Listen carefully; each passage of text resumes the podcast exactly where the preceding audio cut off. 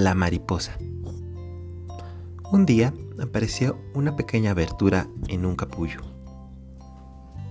Un hombre se sentó y observó a la mariposa durante varias horas.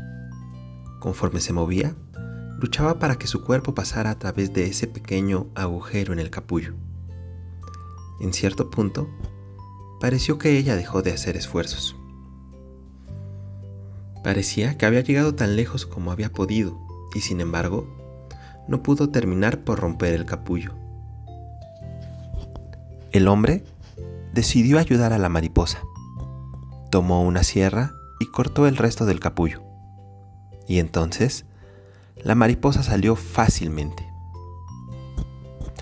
Pero su cuerpo era pequeño, estaba marchito y sus alas rotas.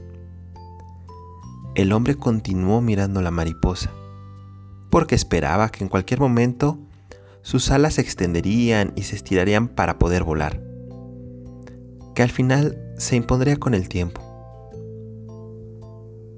Pero nada pasó.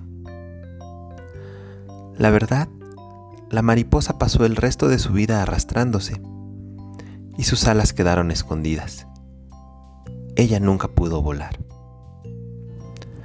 Lo que el hombre, en su gentileza y voluntad de ayudar, no entendió era que el capullo apretado y el esfuerzo necesario de la mariposa para pasar a través de la pequeña abertura eran la manera que la naturaleza utilizaba para hacer que el fluido del cuerpo de la mariposa llegara hasta sus alas, preparando así el cuerpo para volar una vez que esté libre del capullo. En la vida es justamente a través del esfuerzo que logramos desarrollar nuestras habilidades para poder afrontar los retos que surgen día con día. No hay por qué evitar sentir el dolor de ese esfuerzo, pues por medio de este vamos alimentando nuestras alas para poder volar a donde queramos llegar.